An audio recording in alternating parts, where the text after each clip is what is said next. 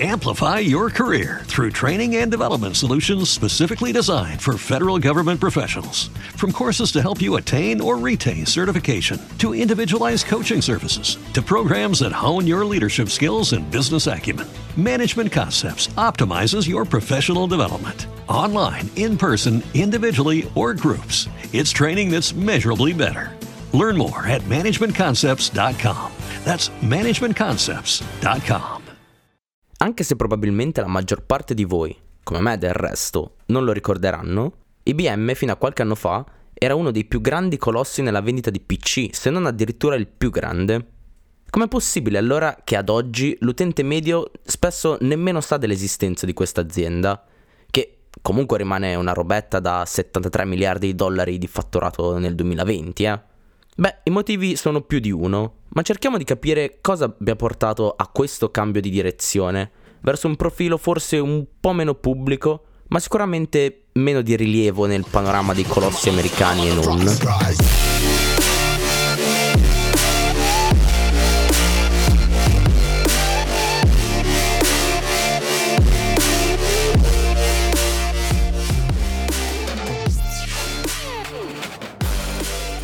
Benvenuti a Tech Story, io sono Andrea e questo è il primo podcast al mondo dove potete imparare le cose che non sapete di voler imparare, ma di cui vi vanterete con i vostri amici.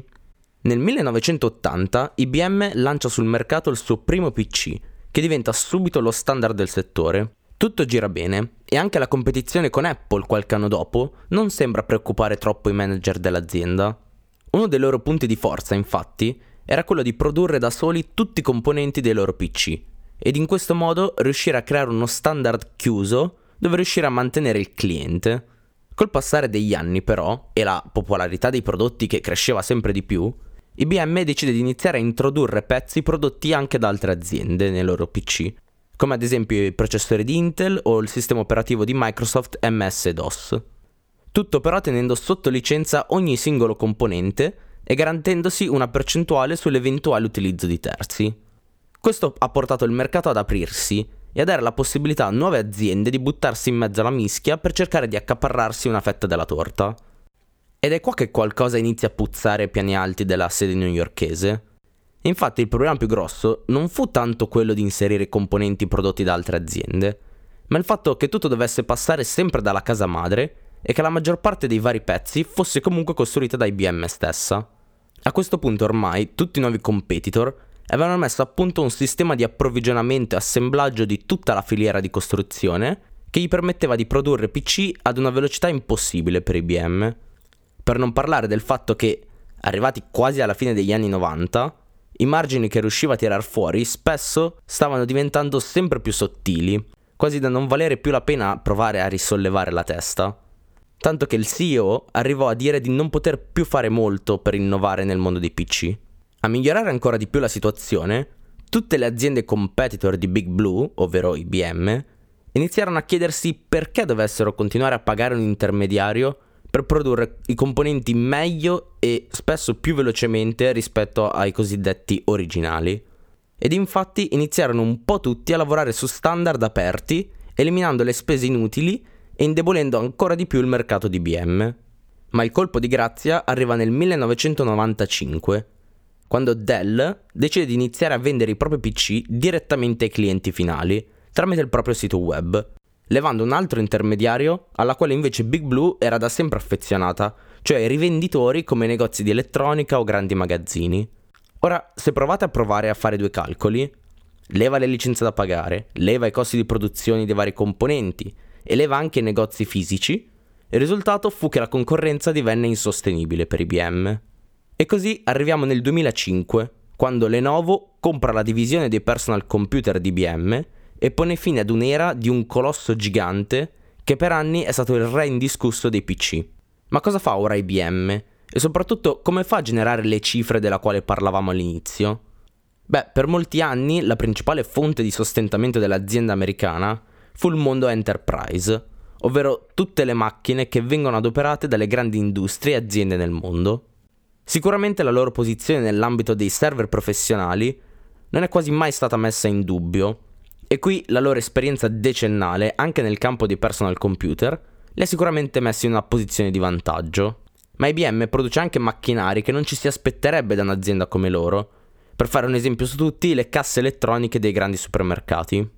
Ovviamente con l'ascesa del mondo del cloud computing, loro, già esperti nella realizzazione di mainframe e grandi data center, non potevano lasciarsi scappare questa grande opportunità ed infatti si sono presi la loro, seppur non troppo grande, fetta di mercato anche lì. Soprattutto, in realtà, nel cosiddetto hybrid cloud, ovvero una soluzione che piace molto alle aziende più strutturate che fanno fatica ad approcciare una soluzione del tutto delocalizzata, per vari motivi, come ad esempio il fatto di aver già investito grosse somme per realizzare grandi data center, magari proprio insieme a IBM con i loro server all'interno.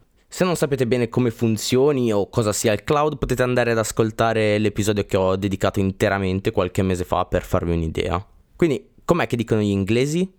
What doesn't kill you makes you stronger, giusto? Beh, stronger non lo so, ma sicuramente IBM è un'azienda che non ne vuole sapere di rimanere indietro e nonostante qualche compromesso è sempre riuscita a rimanere una delle aziende più importanti nel settore e di questo non si può fare altro che riconoscergliene il merito.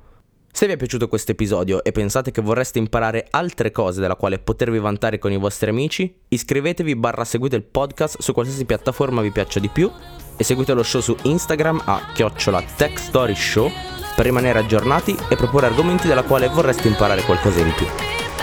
E stop!